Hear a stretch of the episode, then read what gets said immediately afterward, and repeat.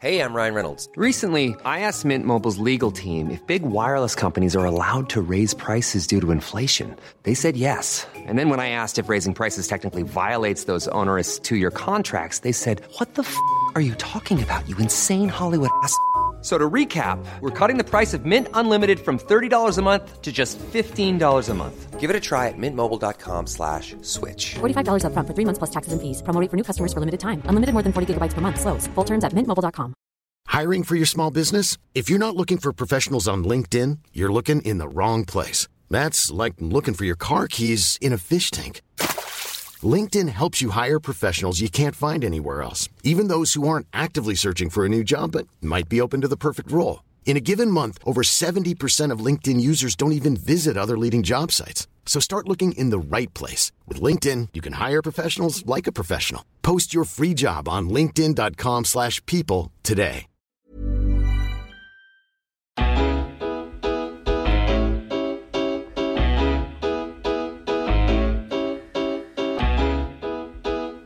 Everybody. Welcome back to the Roker Report. We're back to regular scheduling now that the season has officially begun, and hopefully you're all as excited as we are.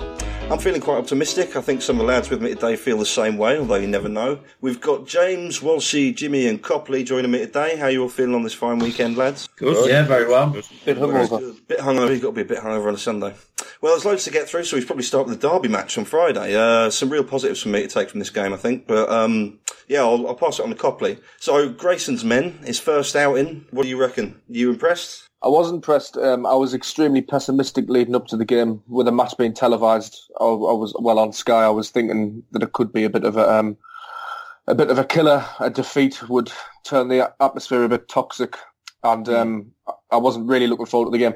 But the first ten minutes we played really well, and then we conceded against the run of play. Galloway got caught underneath the ball, then he got skinned on the line, and I think Billy Jones lost his man at the back post for a pretty simple goal, really. So I felt a bit downhearted after that, and yeah, I predicted before the game that if um, if we if they scored first, we'd crumble. So it was refreshing that we didn't, and we fought back and we continued to play football, and we got back on um, got back on a level playing field with them, and still continued to press them. And even Galloway, who who made the mistake for the goal, he seemed to really grow into the game, and he got up in support of McGeady, who and McGeady was really good as well. There was a lot of inter- like interesting stuff that we saw in the match. Billy Jones looks decent at this level. Um, Honeyman did a job on the right hand side, and I was just impressed by the general general work rate and graft. And there's a there's a clear, pattern of play that Grayson's trying to introduce. So on the whole, I feel I feel like like a slight feel good factors back. What about you, James? What do you make of it? Yeah, I, I thought it was a pretty solid performance, like plenty of effort and desire. Um, I mean, McGeady, Grabban, Cat, Honeyman, they were probably the standouts. I think for Honeyman, it's probably the best I've seen him. I thought he, he looked a lot more comfortable on the ball, didn't he? And he, um, he had a bit more time. Um, I'd like to have seen Kelly come on in the second half, but I'm sure we'll get round to that later. Um, on a slightly negative side, I mean, you could say that Steele looked a bit shaky in the first half, didn't he? Um, and had Derby actually had a decent striker, maybe they'd have scored a couple in the second half. I think Chris Martin's almost almost hit it out the stadium, hasn't he, when he went one on one in the second half. Um, but you know, Derby are a solid championship side, so mm. you've got to say that this season might not be the disaster we were all predicting, or some of us were predicting. Um, I mean, McGeady looks an absolute steal yeah. um, for what we paid for him. I mean, considering the money the likes of Borough are spending, um, he looks he looks absolute mustard. I think he looks really, really, really good. Um, I'm not convinced by Galloway. I think he, he, he, he was really, really poor for the opening goal.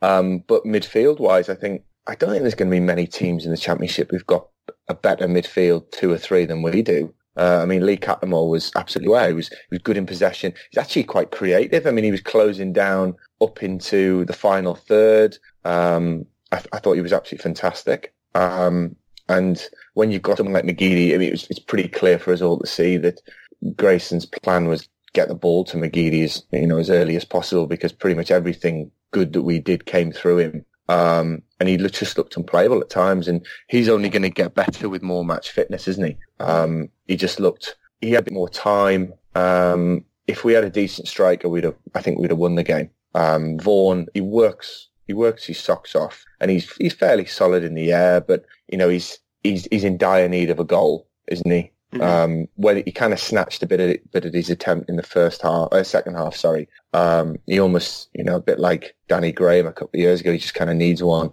just almost bouncing off his arse, just to kind of get him off the mark, um, get his confidence up. But all in all, I don't think any of us can massively complain. Um, I think Grayson played it pretty pretty safe, and um, thankfully, you know, in the in the in the first half we didn't concede that second when Steele spilt it because it could have turned a bit nasty if, if we'd if we'd have gone two 0 down. But you know, all in all, pretty decent, um, and certainly a lot of positives to take into later on this week and, and next weekend. Yeah, I, I, I'd agree with that. I, I quite enjoyed it actually for a change after the dourness of last year. Uh, it was as has been mentioned. I did worry when we went one 0 down that were just going to back, revert revert back to type. Uh, just you know, started so well, like positive on the front foot, positive, and then that just a gut punch of a goal. I thought there was, I thought because I was hoping just don't crumble again, but there's a bit more resilience in this team, and it's not well, nice change to see us just going straight back at Derby, trying to get this this equaliser, which eventually, which thankfully came, and luckily Lewis Grabban actually put this one away because I was praying that James Vaughan didn't miss because if he missed another penalty, then it could have killed him. Um, pen, wasn't it? Oh yeah, yeah. Well, hit the net. Also, you know, it's Scott Carson showing him. I thought that was a bit weird. Him showing him the entire goal. I just thought that was a bit of an odd thing. Um, So on, on that note, Carson, does he not look to anyone else like he's come out of the witness protection program or something like that?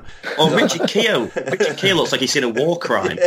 What's wrong with him? What's wrong with his eyes? I'm looking at it. I'm like, is that Carson? Oh, it is. Oh, look at that. That's why he's such a good keeper. But What yeah. was that with the Yes, flat, the the eyes of ball as well? madman. The flat ball was really weird. The what? The flat ball in the in the first uh, was the first half or second half. I can't remember. But Carson was saying the ball was flat. Yeah, he threw, he, threw it to, he threw it to a central defender, and the central defender gave him the ball back and said, "Stop, stop moaning." I think the ref Uh, did the same. Anyway, carry on. Sorry, Mossy. Yeah, that was all right. Uh, the main thing I took out of that game is there's such there's such a difference between the Premier League and the Championship. We've been worrying all all this season. I mean, obviously we might still finish bottom of the league with like ten points, but from what I s- if that's if Derby is supposed to be one of the better teams, then I didn't see much from them to suggest that we've got much worry in this league.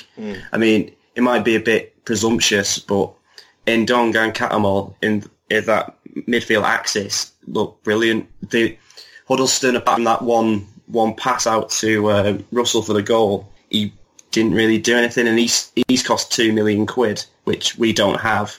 Um, and this, the gulf is huge, and uh, spending forty million on whatever Middlesbrough are doing, I don't think that that's going to get you up. It's just being better. I mean, we've got players in that squad that we might think are crap, but in the championship they're going to look good.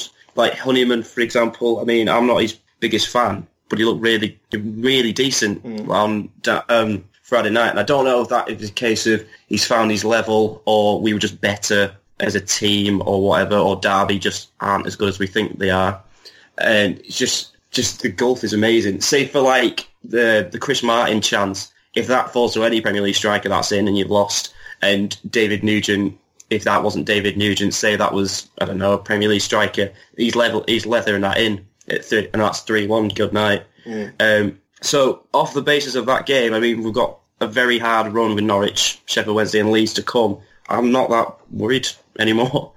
Um, yeah, so it's quite. It was really nice. It was a good game to watch, exciting um, in a way, and didn't get beat and should have won it. So yeah, really enjoyed it.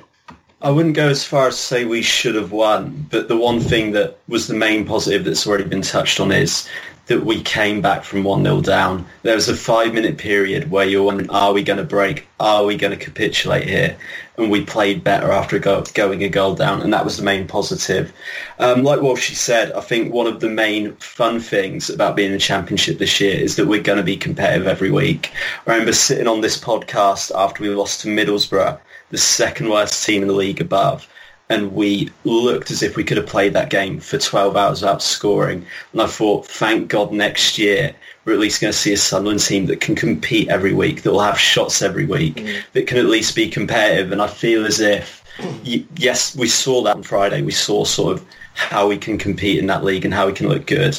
Um, a couple of things I'd add, a couple observations, observations. Dong has to stop shooting. He should be fined if he shoots from further than 25 away. I know he scored that brilliant goal against Palace, but he should be fined if he's shooting in those sort of areas. He could have slipped in Honeyman a couple of times, and he just took the worst shots imaginable. I did have one oh shit, we're playing in the championship moment. It was after about the third ball over the top to Vaughan in the first 10 minutes I did think, oh God, we're not a Premier League team anymore. I'm going to have to get used to players like Browning, get used to seeing balls hooved out for throw-ins when Premier League players would control them and pass to the We've fullback. been saying that for years, And mate. that is true. That is true. We've been we've been awful for a long time, but there was definitely a moment in the game where it was like, oh yeah, now I remember what the championship looks like. I mean, even watching Leeds Bolton today, it was mm. kind of like this Leeds team looked like one of the best teams in this division, and they're still nothing special. You so know, it's- oh, sorry. I see you know you're in the championship with Dave Nugent's there. yeah, yeah, that too, that too. But yeah, no, it was it was it was a very good performance. Um, bit concerning the way we've in the last twenty minutes. Bit concerning that yeah, Chris Martin had that golden chance, which would have meant a loss. But all in all, yeah, more positives than negatives. So bring it on. I think it's um, it's worth noting as well that Derby are a pretty experienced championship outfit. You've got, as you mentioned, Chris Martin and David David Nugent, who are that level have done well before, and you've also got Andre Wisdom they've just signed for about four million, and Scott Carson and Tom Huddlestone might be past it, but they're both ex-internationals at that level. They're decent, so to take a point from Derby in a game in which we're trailed early on, and then no one's had chances to win the game as well, has to be a positive for me.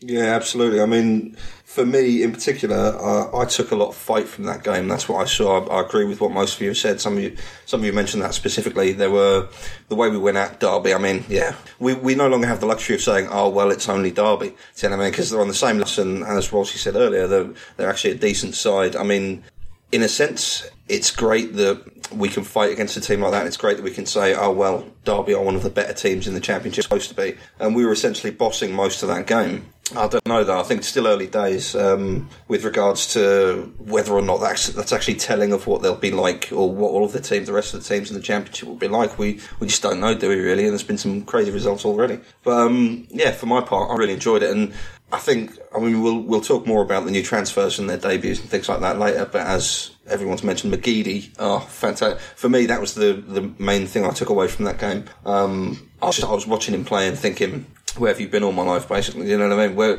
where have you been for the last two, three years? We could have used you in the Premiership. But um, yeah, for so for the most part, I was happy. I came away more optimistic than I thought I would be, and I think a lot of people did as well. I think part of that is to do with um, what was it? Six years it had been since a manager had won their opening game. I'm not sure. I'm not sure if one of those was a draw. Actually, to be fair, I'm, I'm not entirely sure on that statistic, but I think we were all expecting that. Do you know what I mean? That's a statistic that was bandied about a lot as well, and that was something I, I really didn't want to have to deal with. But we've got some questions anyway to take us straight into the questions now. There's a couple of really good ones actually on Twitter. Um, I think I'll start with talking about the actual tactics. Uh, I'll fire this one at you, Copley. This is from Jordan Goling, and he's asking, not much has been said about the fact we didn't make a sub when we were looking so physically and mentally tired late on. Any thoughts why? What do you make of it, mate? Well, we were talking before the uh, the podcast started, and I think Grayson was was scared of kind of disrupting the defensive unit, um, and kind of was happy with the point in the end. Um, which opening day of the season to steady the ship after going a goal down isn't too bad. But I think the game was just crying out for Khazri. Even Joel Asoro or the grit of um, of Gooch would have uh, would have really helped. I think. Um, but it's it's a smaller side, and uh, Grayson's still feeling his squad out. He he's still he's still trying to work out what the can and can't do on the pitch. So I I would I was disappointed at the time, but I wouldn't look too much too much into it. He's the manager at the end of the day, and he's he's paid to make these decisions. So there must have been some thinking behind it.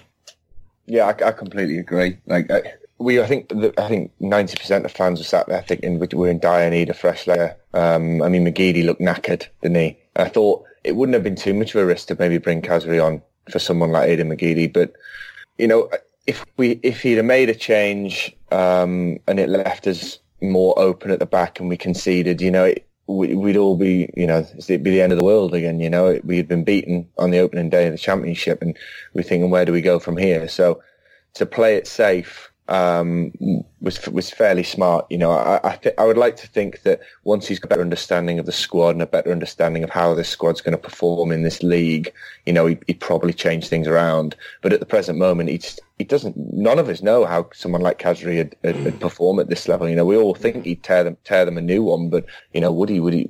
Is it? I actually thought he wasn't as physical as I was, I was expecting. I don't know if that's because Derby, as Damo said before, like we we don't know are they a benchmark of a, of a solid championship side or not? I mean, I think they massively missed people like Will Hughes and Tom Ince because they did lack pace going forward. So it'll be really interesting to see when we go up up against say a Norwich or a Leeds um, how we do perform. Because you know, if we can put in as good or if not better performances against those type of sides, you know, we could like stand a really good chance of, of going up. You know, I I, I think we, there's, there's there's definitely the basis of a really good squad there.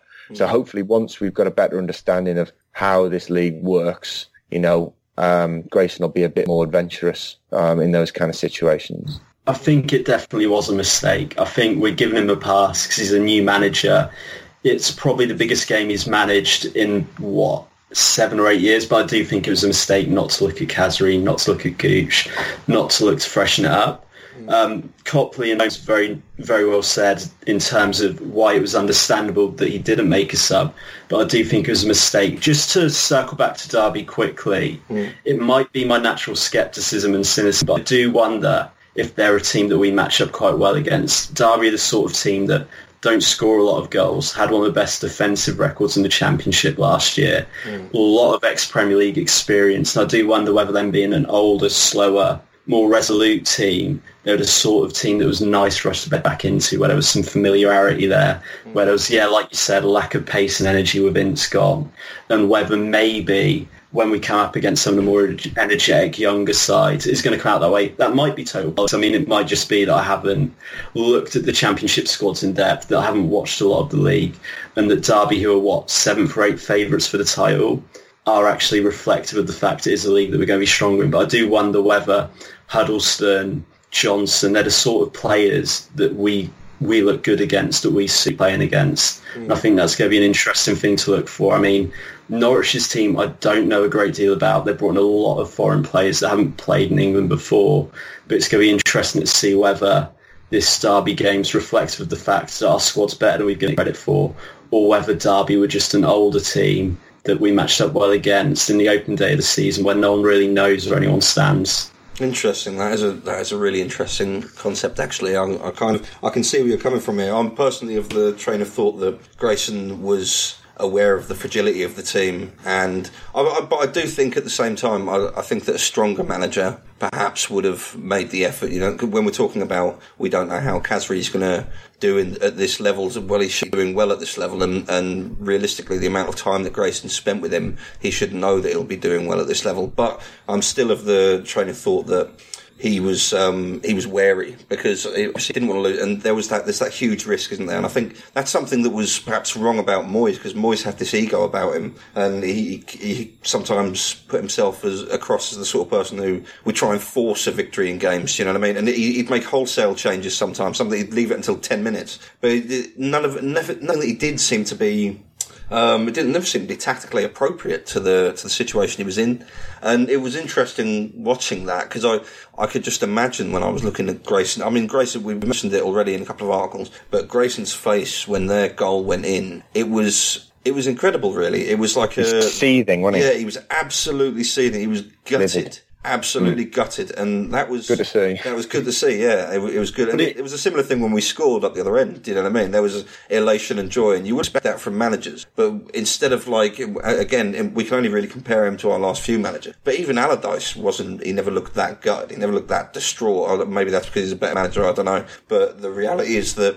And Grayson had that look on his face, like he shared it with everybody. He shared it with everything, every single Sunderland fan. Go on. To- I'd say that was because he sees us as a challenge, and he's honoured to be in a team like us. Whereas our other managers, apart from I'd say Poyet, um, they seem to be think that we're doing us a favour, mm. and it was like, well, if you lose, it's not really my fault. They didn't like they didn't give a shit. Mm. Like, admittedly, because they well, Moyes was a prick. Allardyce knew if he left, he could get something better, and he did. Mm. Um, Advocat was like, well, he was wondering why he was here as well. Uh, see, Grayson, it's refreshing to see that he he's as much as part of this team as all the players. He kicks every ball. He said he said after in his press conference that he felt absolutely shattered because mm. he was kicking every ball and he was just so involved in it. And when we did concede, yeah, he was seething, but the first thing he was doing was cajoling all these players, telling them to keep your heads up. Mm. Like we're not we're not being that team from last season, and we're not going to have a debacle like we had against Celtic. He's like, we've got to get back into this because we are better than than you know we are better than these some a lot of these teams in this league, and we've got to start acting like that. That I mean, like I mean, I mean- we're very, very, very early on, but we've Yeah. got to have this mindset that we are better than these these other teams. Well, I mean, you talk about Celtic as well. That's probably a lot to do with the well, his hesitancy to bring anyone on to change any kind Yeah. of balance, and particularly, I mean, we're saying that McGeady was knackered by the end, and he was. But if you'll also note that it was in the last few minutes that we had some better chances, and mm-hmm. that we still. So it wasn't as if he didn't make the changes and we were pushed back and pushed back and pushed back. He didn't make the changes. There was the odd slip, but there'd been that in the first half anyway when everybody had fresh legs. And towards the end of the game, we were still dominating. So I, I don't. It's six and two threes really. I think I don't think he did anything wrong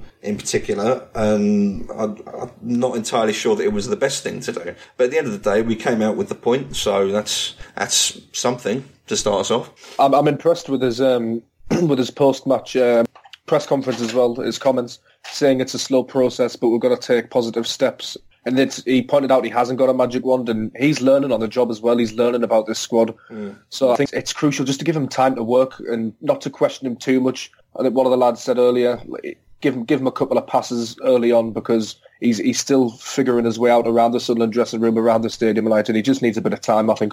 Yeah, certainly. Um, I mean, as Wossi said earlier, it's he's very much desiring to be part of this. It is an honour for him, and that's what we were looking for all along. It's what we've all been saying for a long time. I mean, it's what he says about the players. He wants the players to come in that actually want to be there, that actually want to play for the club. It just so happens that that's very convenient because we can't afford to pay anybody who doesn't want to be at the club. But that, that's fine too. That works both ways. So yeah, it, it does fit into what we need. But it, it was great to see that, and it is in a way, it's uh, considering that of the managers that were just mentioned, I mean, how many of them were actually top quality managers? I mean, Advocat, maybe Allardyce, for me personally, certainly a top quality I, manager. I, yeah, I, agree agree with with Allardyce. Mm, and and this is it. At so, a so what, so what we were doing, oh, oops, yeah, yeah. I didn't, didn't even consider him. That's how pathetic his fucking CV is to me now. Mm-hmm. I didn't. He didn't even cross my mind there. But um, yeah. With that in mind, how how many journeyman managers have we had? So basically, people of the same level as Grayson have we had, and we've given them six months, nine months, or whatever to learn their trade essentially, or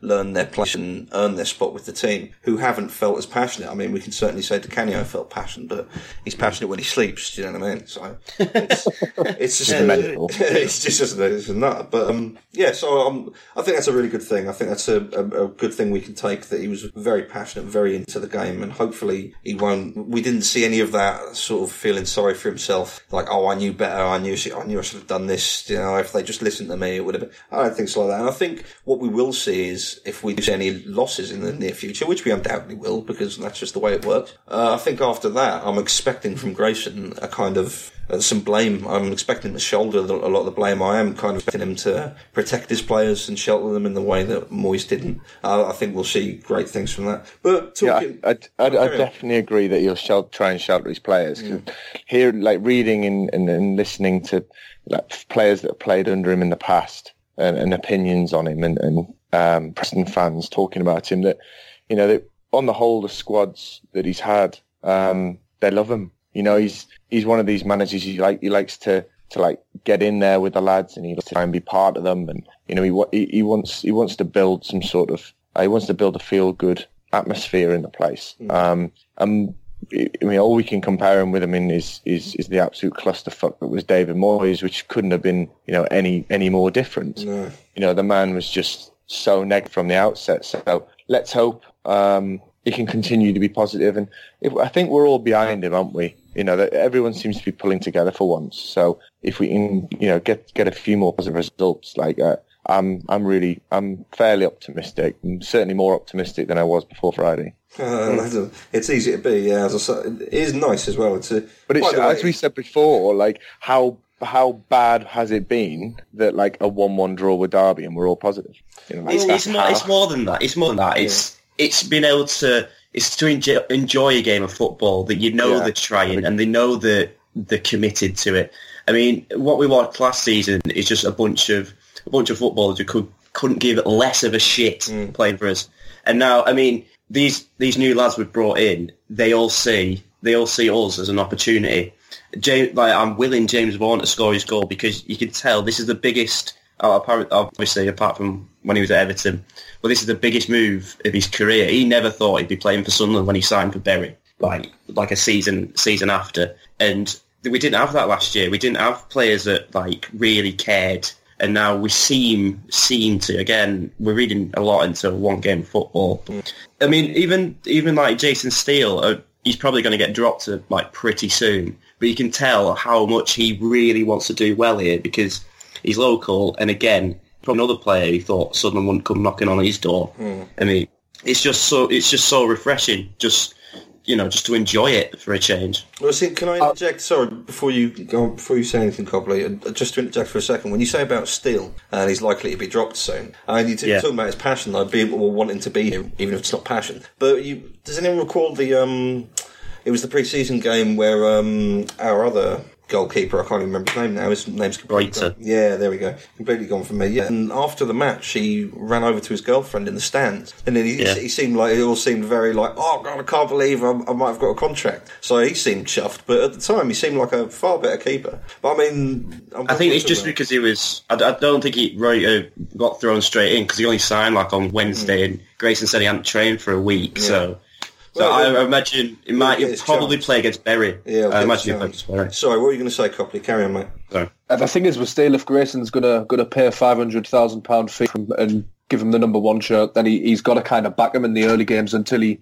does make maybe a game changing mistake and Ruiter gets the opportunity to force a win. What I will say though is that it's nice to have positivity, as the lads have said, especially after last year and Moyes' dourness and losing every week. It's it is nice to see everybody pulling in the direction. And even though the stadium wasn't full, there was kind of like a, a positivity and a, a bit more of an upbeat feel. And contrast that with last season, I think it just shows how in the shit we're because we've come to the championship and a couple of positive signings and it, signings that haven't cost the earth and they're not the best players in the world, but because they want to be here and because they're working hard for the shirt and they see the club as a step up, then it's it's kind of uh, the the positivity is permeating the club and it's just it's nice to see. Nice, isn't it? Mm. This is my first time on the pod in a while, actually. I think it's my first time since Grayson's appointed.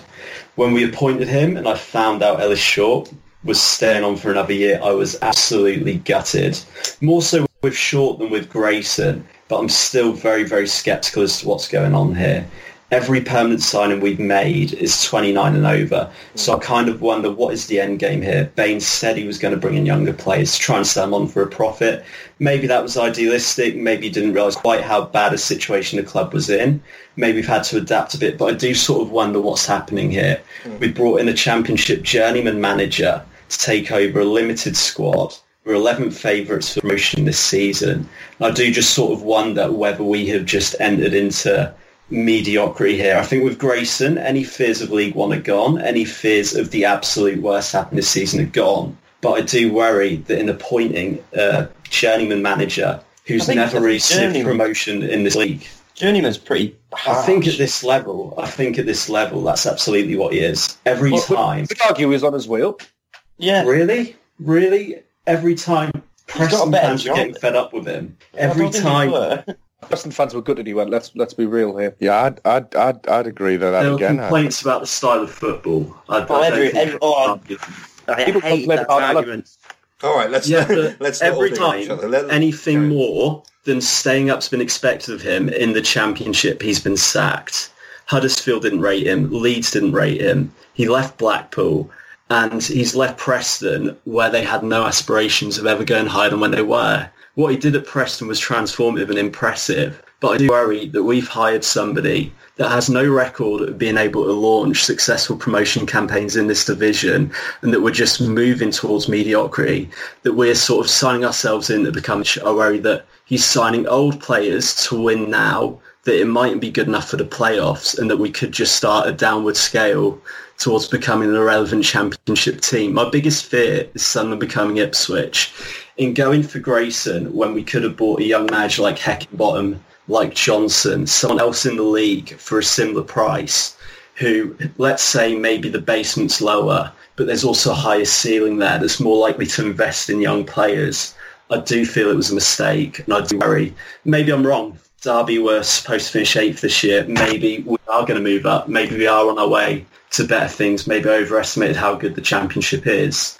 But I am also concerned with what the club's doing, the direction it's going in, and what happens from here. So wait and see. But I'm not sure it's all roses with.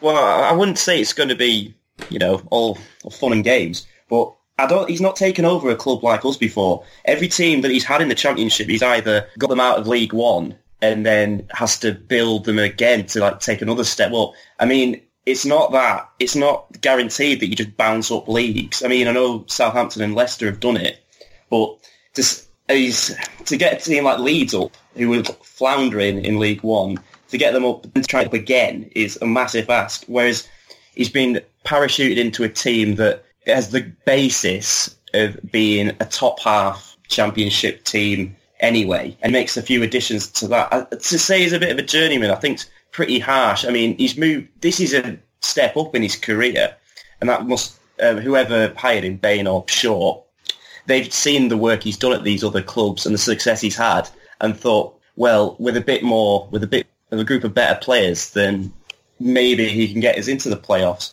I mean, we're all based again. We're basing this all on one game, and I might be proved wrong, but I, I think it's a de- decent appointment. I mean, I've, and when you say bring in someone like Heckingbottom, like what's he ever done? I mean, I know he's young, but just because he's young doesn't mean he's going to do anything.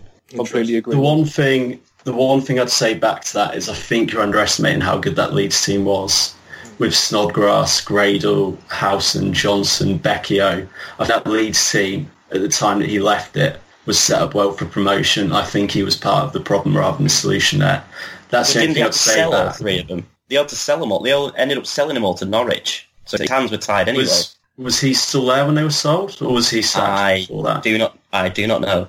Well, No, let me jump. I, well, let, well, let me jump in. Um, for my part, I can I can completely see where Jimmy's coming from. Like there there is that hesitancy, and not every Sunderland fan was happy to see Grayson come in. In fact, there were quite a few who were a bit gutted. I think in general, a lot of fans were deflated anyway because we were all expecting this huge scale change because we were taunted with, uh, for a start, a manager that we we all then did a lot of research on and we got really excited about. And then we were really excited about a takeover, so we just everything was going to change. But then it didn't change, and we ended up. It see, it does. I can see what it means. It seems like we ended up settling for a for like a, a, a contingency plan. And if you settle for a contingency plan and move forward with the contingency plan, then obviously things aren't going to be as good as you would make them out to be. You've still got to make out like it was our great plan to bring in Grayson, and he was the right man for the job. And all these players that we brought in, we brought them in deliberately because you have to sell season tickets. But inevitably, that's a lot of it's just lip service, isn't it? So I, I think I think Martin Bain and Ellis Short knew when Grayson came in that he was a bit of an unknown quantity.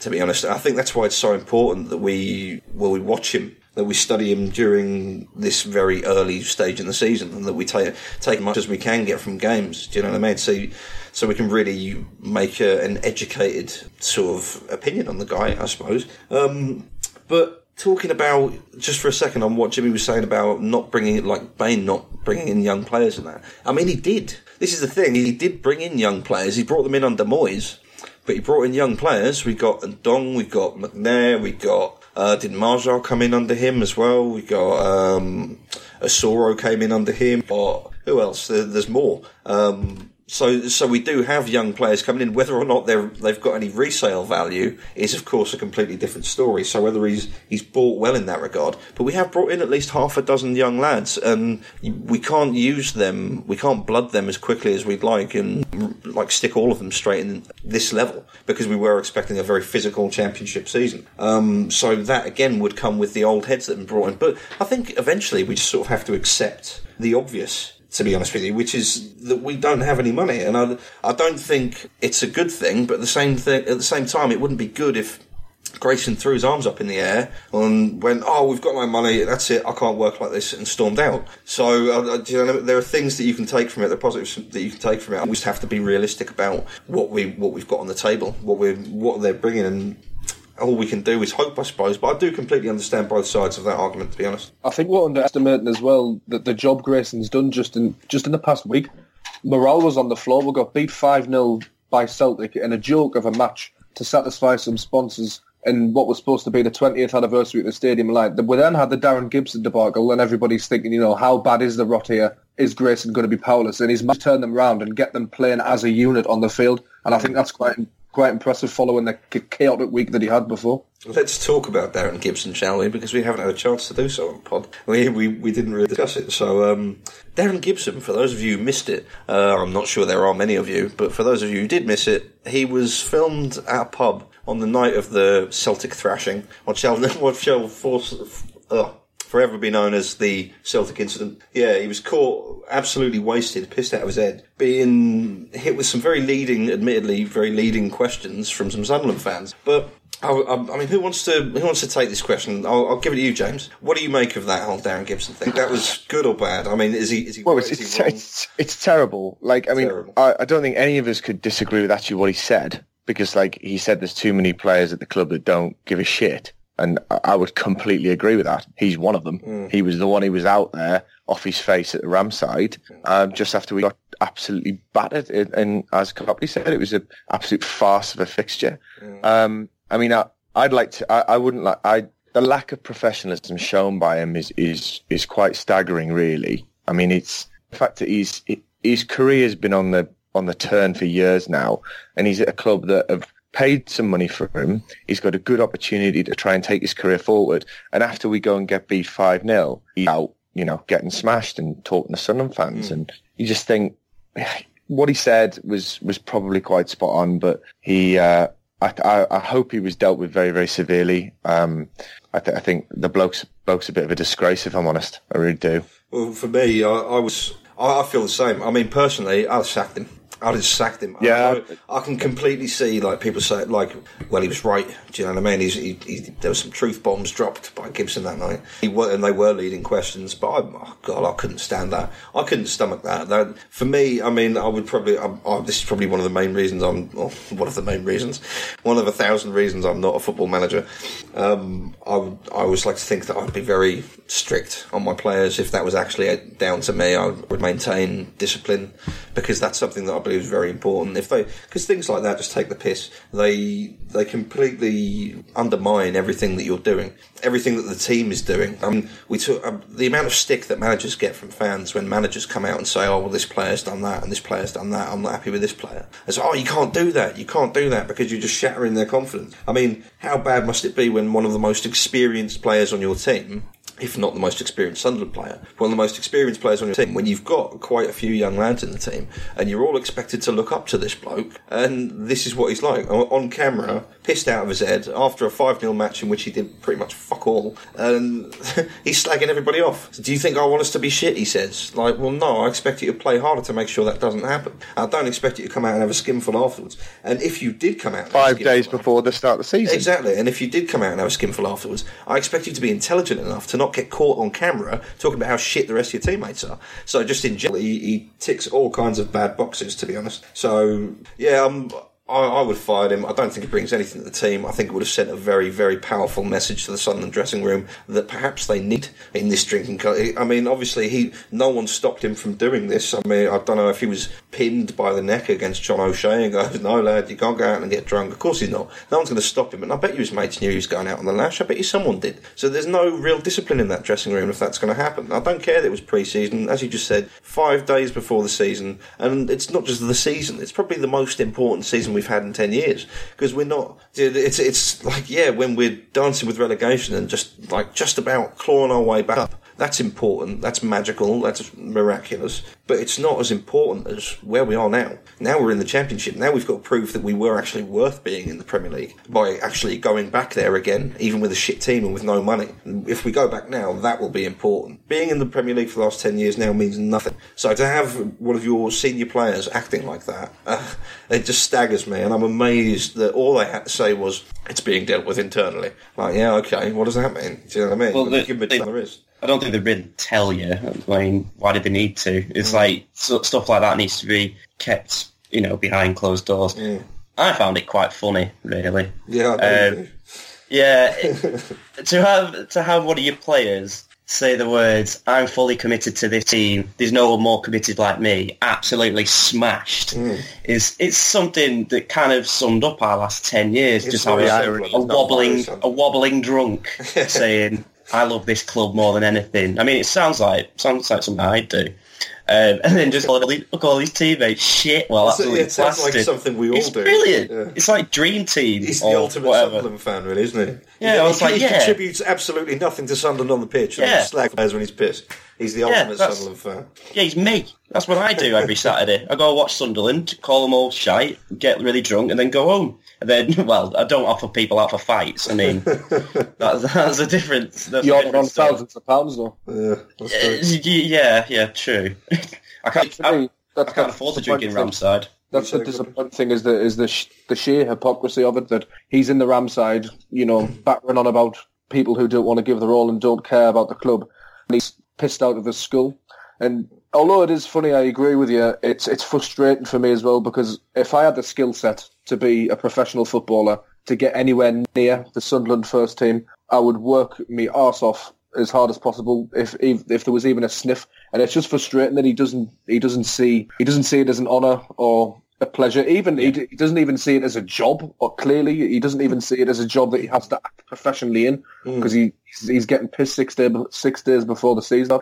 And you know we've all been drunk. I'm sure in this um, in this in this podcast. You try and train the day after you've had a skinful. You can't. You, well, I Can't do. I, I, I don't know about you, and that's going to have a knock-on effect six days later. What if we'd have needed him in that game? What if Cattermole picked up an injury? What if what if Ndongan picked up an injury? I just think it was a disgraceful, and I would demo. It would have been nice to see him sacked. It would, it would have been interesting to see what the reaction would have been if had he been brought on, on Friday, with it all st- And then, still being a bit then done raw. brilliantly. That would have been. Yeah, and then he amazing. was mint. I play better Yeah. when I'm pissed, right?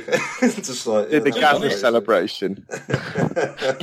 yes, yes, should have done that. Right, well, we're running out of time, so we've got a few more things to cover. Let's move on now. Um, well, we've talked a little bit about our players, but let's let's focus specifically on them for a small amount of time. So debuts made, you know, a lot of a lot of new players we had. Obviously, we've spoken about McGeady, uh, but obviously Grabban, Vaughan, Galloway, Browning. I mean, someone said that um, Browning not very impressed. Know, was it Galloway? Not very impressed with Galloway. Galloway. Yeah, not very impressed with Galloway. McGeady, we know, was also. But I want to talk about Grabban. I think Grabban was a bit of a handful himself. I mean, it, it, it's his his performance wasn't perfect by any means, and there's a lot, obviously, a lot that he has to do. There has to be a lot more coherence with his teammates. But he seemed committed and he seemed ready. He, he seemed eager for the challenge and things like that. So I, I was. There was just something about the way he was run, his movement around the pitch, and I mean that penalty was quite decent. Carson also I nearly got to that, by the way, which was like terrifying to me. Nearly got to that penalty. I'm, I'm sure it go off his fingers before it went in, and I was just like, oh, that would be typical if we'd missed like the last three penalties we'd taken. But um, yeah, for me, Grabban, I, I thought he was a he, he did well. Vaughan, I'm still not impressed with. Uh, I think he's just running around. There's he's no real outlet. I mean, people have said already that he's like a version of Aldo, which is not what you want to be really. Unless we can swap him for someone similar to Defoe, then it doesn't really serve us much purpose at the moment. I know there's still still time in the transfer window, but from all accounts, we've got no money. I mean, we've got a couple of names being bandied about. What was it? Uh, McCormack on loan, and um, who else was it we were looking at? Hugo, Waghorn. Hugo, I think. Hugill, Waghorn as well. Elphick, Elphick. centre back. So, I mean, of what we've got, I'll hit you with this one, Marcy. Of what we've got, what do you think we need when you look at the way the new players played?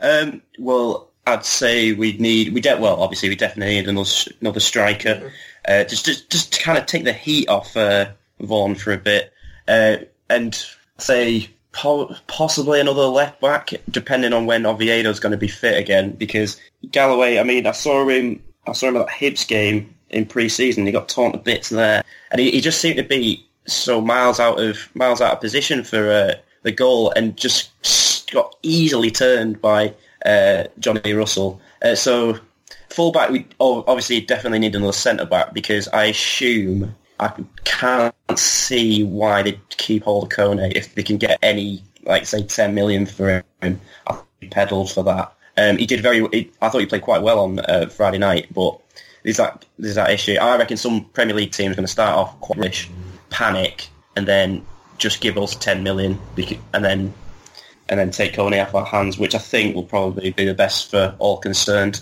Mm. And uh, ideal, in an ideal world, another attacking midfielder because I don't want to. I don't want to just go into this season. Uh, well, McGeady, McGeady's not going to. Well, he's going to get knocks or whatever. But then our other two options are Khazri and uh, Honeyman. While Watmore's still injured, uh, Khazri's probably going to get sold. I, I, well, I imagine so. So another another either that number 10 role or another one to play out wide to support um, Vaughan and Grabban. Yeah, I think that's pretty much spot on, to be honest. Um, Kone, yeah, you'd assume he's getting sold. You, you just have to pray someone's stupid enough to buy him. You just have to pray someone thinks there's value in him. I think Ben Gibson's probably the quality centre half on the market, so we need someone to take him sit out on their top targets and get desperate and sign him. I mean, if West Ham go for him, that is sheer madness. But I really hope they do. So yeah, obviously he'd be he'd need replacing. I don't think Browning was particularly good. I feel as if with Browning and Galloway, Galloway's a good footballer and Browning's a good defender. If you could combine the two, hmm. there's a good championship player there. Instead, what we've got is two average ones. So yeah, that would be a big one. Like well, she said, number ten. I mean, McCormack, I think, can play off another striker. So I'd wonder if that might be the role we're looking for him for, or maybe he's going to be our number nine. But you'd imagine, yeah, another central striker, another attacking midfielder, at least one centre back, assuming Kone goes, and like like Walsh, I think Khazri's probably going too. Hmm. What about you? What do you make for it all, Jimmy? James, sorry, I call you James now, don't I? Yeah, I mean, I looking at like the squad, I think the players we brought in I actually thought I think Browning's better than an average championship player. If I'm honest, I, I think he's looked pretty solid. I think like I agree with he that. might have, he might have done a bit better for the first goal, but he looks very capable. I think um, I think he'll grow into a into a pretty solid uh, player for us this season. I think to say he's an average championship footballer, I think that's a bit of an insult to him. I'd agree on Galloway. I think he looks maybe quite capable on the ball, but he just looks like um, like a budget version of Van Aanholt. you know, suspect at the back, and he's, but he's not actually going to contribute as much going forward. Um, we're in dire need of a striker. Um, I, I mean, Ross McCormack, obviously, he seems to be the the one that's who's heavily linked, but with his attitude, I mean, obviously he's had a he, him and Steve Bruce fallen out a couple of times, haven't they? Mm. Couldn't go to training because his gates were locked or something. Is, is he the kind that of a, that was a fantastic story. That fantastic is is that the kind of player? You know, we've we've been talking about. We've got this squad that all want to pull together. You know, build this positive attitude. Do we want to bring in more players who are making excuses not to go to training because his gates are locked? I mean, next thing he's going to be in the Ramside with Darren Gibson. You know, it's, should all go. Should all go. Maybe we'll we go. Should yeah, all go. Yeah. I can't Yeah. afford it, but um, I, I, as we need it. We need it. We need a strikeout. We need another wide man. Uh, I hope we can keep hold of Kaz. I think he'll be be an asset in this league. But if, if he does go, um, they, we're going to have to bring in probably two wide men because, as someone alluded to previously, McGeady does have has had some injury troubles in his career. Um, Watmore? We're almost uncertain of because it's it's such a serious injury he's coming back from. Hope he hits the ground running. But to be honest, we're gonna we, we can't put too much pressure on the lad. I mean, he's probably not going to be fully fit really till November. Well, you know, coming back. from knee, Talking about something it, like to be honest, bringing up Watmore, we've got another question um, on Twitter. Stephen Barker, where do you see Watmore playing when fit, out wide or through the middle? Personally, would like to see him go through the middle. So I'll fire that at you, Copley. What do you make of it? It depends on which Watmore returns because he relies so much on his pace, and the injury the injury he's had's a pretty bad one. So how how much will his pace be affected? Um, I hope not too much, obviously, because it's one of his, his main assets. But I think the play in the centre, he needs to improve his finishing and he needs to develop a, a better first touch. I think if he's if he's to play down the middle, I personally would, would play play him on the wing. Um, maybe if he was fit, you would have started him over Honeyman. Um, and he, he can use his pace to, to kind of panic defences and, and drive it drive at the fullback and create some space for the, for the guys in the centre. So I would play him on the wing.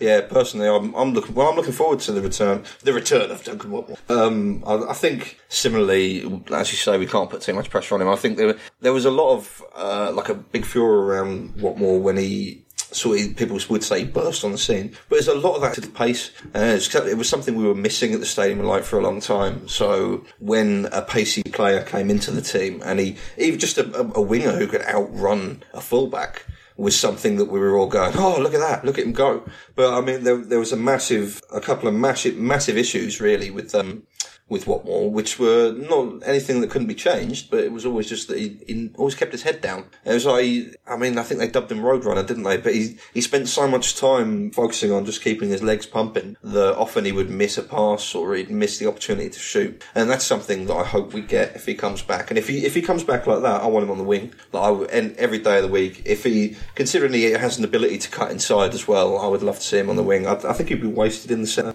with pace like that. And I don't think he's, I don't think he's tricky enough to go through two centre backs. I, I, don't think that would that would work for him. So yeah, for my part, when he comes back, if he can keep his head up, after playing on the wing. We're going to have to be patient with him as well because it's quite a bad injury he's had. So if we're expecting Duncan Watmore to just turn up and instantly light up the stadium alight, I think it's going to be uh, well. We can't place you know too much of an unrealistic expectation on his shoulders. We'll have to give him a bit of time to get back to fully fitness because it was a, a bad injury. Yeah. Yeah, well, uh, yeah, good luck to him, I suppose. But we need as many reinforcements as we can possibly get. Um, we'll be moving on very briefly, and then we'll be ending this because, unfortunately, as lovely, lovely as it is to speak to you all, and as much time as we could spend, we can't feasibly do that because we have things to do. I mean, I could sit here all night, and you'd probably listen to me, bless you. But yeah, we've got um, we're going to ignore Bury because we've already spoken about them before on Roker Report. Uh, we have got that game coming up first. That'll be on Thursday on the horribly named Carabao Cup. Um, some cheap energy drink. I don't know where it's from. Is it from like Thai or something like that? It's horrible. I hate the way they do that. I hate the way. Ugh, I hate the way they sell out naming rights to things. That's how you end up with shit stadiums and shit cup names and things like that. But whatever. The Carabao Stadium. Yeah, that's what we've got in the post. Oh, it's disgusting. but yeah, um, I'm going to pass you on to Tom for a moment. We're going to talk about the Norwich game uh, because technically speaking, that's really the most important thing we've got coming up. So, Tom, Norwich, Norwich tell me about them. East Anglia, new manager, had a bit Alan of a kick-off. Partridge. Alan Partridge.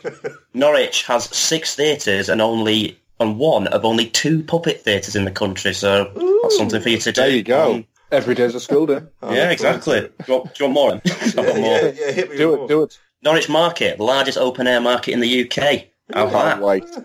Inhabitants, wait. Inhabitants of Norwich used to boast that it had a pub for every day of the year. It now does not. Darren, Darren, Gibson, here we go. Yeah. Um, yeah, they got that new. They're going down that Huddersfield route of uh, employing Dortmund's reserve team manager and hoping for the best. They brought they brought in a, a raft of players from, uh, from Germania, and they've sold that one of the Mur- what did he call Murphy? One of the Murphy's brothers gone, brothers have gone to Newcastle, and the Norwich fan that I know, they said they Newcastle essentially bought the wrong brother. That his other brother is better. Um, they had a credible one-one draw with Fulham away at the weekend. Who Fulham are probably going to be up there. I'd imagine Norwich are going to challenge as well. I reckon they'd be in and around the playoffs. Um, Carrow Road, we're, we're not really great down there. It's it's a it's a big long trip actually for considering we've got Bury on the Thursday and then again on the sun the game on the Sunday. So yeah, I mean that's going to be a bit of the acid test uh, of where we're going to go this season. It's another hard trip, and hopefully we'll do the business and we come back next week four points in on the playoffs. It's I'm in the second round of the EFL Cup. Yeah, that would be. I mean, I suppose the Carabao Cup it, it seems less and less shit the further on we go through it. I imagine if we get to the finals or something like that, I'll be like super duper excited about it. But um, Oh, yeah. We, we, I mean, it was so good last time, wasn't it? I mean, uh, any any any time we can take over uh, Covent Garden, we'd last time. so Oh, that'd be bring it on. What do you make, all right, so let's wrap it up then. What do you what do you make of the Norwich game, James? Um, how do you reckon we're going to fare? Uh, to be honest, I have absolutely no idea because I, I, I, I, I we we don't know if if Derby's a good yardstick to go on. If we hopefully we perform as well as we did. Hopefully there's a couple of extra bodies in as well. Um, you know, I'd I'd like to see. Uh, hopefully Maggio will be fit by then. It'd be nice to have have another option to play up top. And he's got, he looks a hell of a player. He's got a hell of a touch and he's really quick. So, you know what? It's with, with Norwich are an unknown quantity this season. So are we. Hopefully, we can just go down, give a good account of ourselves, and um, that's about it, really. I'm going to go. I think, yeah, well, for Norwich, I think we could be looking at another draw again. Both teams kind of new managers feeling feeling the way through the league. So I'm, I'm going to go for a draw, but hopefully we'll beat Bury midweek cause, and hopefully Vaughan scores because Grayson and Vaughan need a bit of confidence. That first win would do us the world. What do you make of it, Jimmy? I hate doing this, but I'm going to sit on the fence as well. I hate doing this. I never do this, but I know nothing about Norwich, so I'm going to sit on the fence, and say one all draw. That's a bit too fucking optimistic for you, isn't it? Christ. I know, I know. That's good to me. right, fair enough. Well, uh, for my part, I, I, think we're going to beat them. Actually, I've got some. I've got yes. Some, yeah, I've got some good feelings. They, yeah, screw them. Uh, just as bad as we are. So it's 50-50 chance. Right, well, that's all we have time for today, my friends. But be sure to tune in next week's episode where we'll be chatting about these two clashes in the Shitty Carabao Cup and each against Norwich. Don't forget to subscribe on iTunes and Acast and check RokerReport.com for some brilliant daily content from our writers. This is The Report, signing off.